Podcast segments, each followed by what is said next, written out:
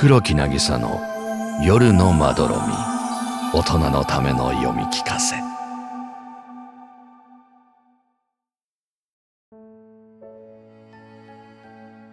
土壁四部作第2話。おととし壁を叩くものがあった。私のことを兄さんと呼ぶ。兄さん兄さん私のことを許してくださいと細い声で何度も謝るのだ薄いガラス瓶の縁を箸で打つような美しい声。キーン、キーンと響くその声は、まさしく妹のものだ。勝手口の裏にあった古井戸に私が突き落として殺した。水も尽き、ひたひたと虫のうごめく穴の中で妹は死んだ。あれは夢だったか。育児なしの私を許してくれ。夜半過ぎに、兄さん、と襖を開けて呼ぶので、部屋の中に入れてやると、手足が冷えて眠れないという。少しぬくもるまで私の布団に入るかと聞けば、ちょこんと足の先だけを入れて、これでいいと。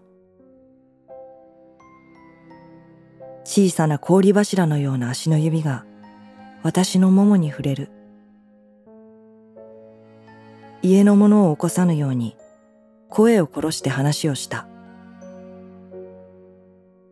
ほとんど吐息のような声で妹は兄さんと呼ぶ。そしてそれきり黙ってしまった。足に当たった小さな指が少し湿り気を帯びている。私の体温で蒸した布団の中をもぞもぞと這い回り、ついに妹の心根を知ることになる。いけない、と囁いた。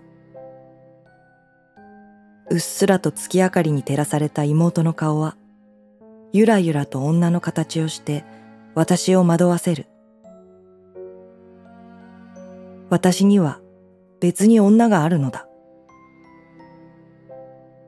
いよいよ結納を迎えるという前の晩に血のつながった妹を抱くことはできない。妹は苦しいと言った。唇の間から白い息を吐きながら息も絶え絶えに懇願する。しかめた眉のあまりの切なさに、布団に引き入れてぐっと抱きしめてやる。この子は知っていたのだ。私の中に渦巻くいやらしい欲望を、暴かれることのなかった秘密を、学生服のスカートからすらりと伸びた白い足を私が時々盗み見ていることも、足首に浮き出した細いアキレス腱を噛みちぎってみたいと無双していたことも、明け方、二人で死のうと思った。親にも、婚約者にも、誰にも知られずに、二人でそっと死ねばいい。何の戸惑いもなく兄弟でいられるほど私たちは愚かではなかった。私たちがこの世で成就することは叶わないのであり、よその女を嫁にもらえば、妹の心臓はズタズタにかきむしられてしまう。私とて平然と妹と嫁とを股にかけて暮らすような度胸はないのだった。重しを乗せた古井戸の蓋を開けて、一緒に飛び込むつもりだった。真っ逆さまに地獄へ落ちて、そこで二人でやっていかれればいい。寝巻きの裾をまくって、妹が井戸の縁へ足をかけたとき、何を思ったか私は、その背中をドンとついた。妹は、はっと驚きの目で振り返り、そのまま深い穴へと落ちていった。鈍い音がしたきり、真っ暗な井戸は何も言わない。不思議なことに、私は安堵していた。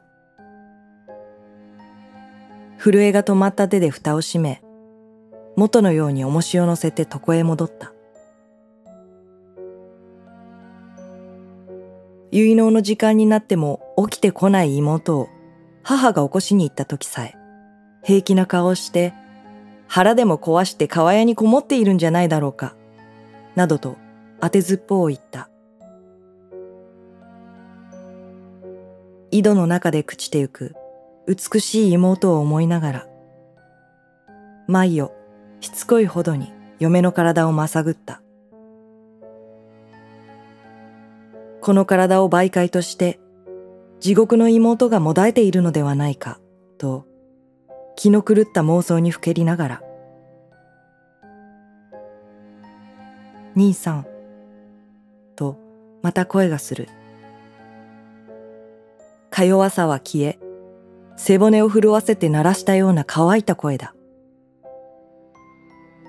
強固な土器を焼くには、古い器を割って粘土に混ぜ込むのだという。柔らかな粘土状の愛に込められた、恨みつらみの断片が、妹の執念をより強く、より重くしているに違いない。土壁に身を隠し、あの惨劇を見ないことにした私が妹に会うことはできない。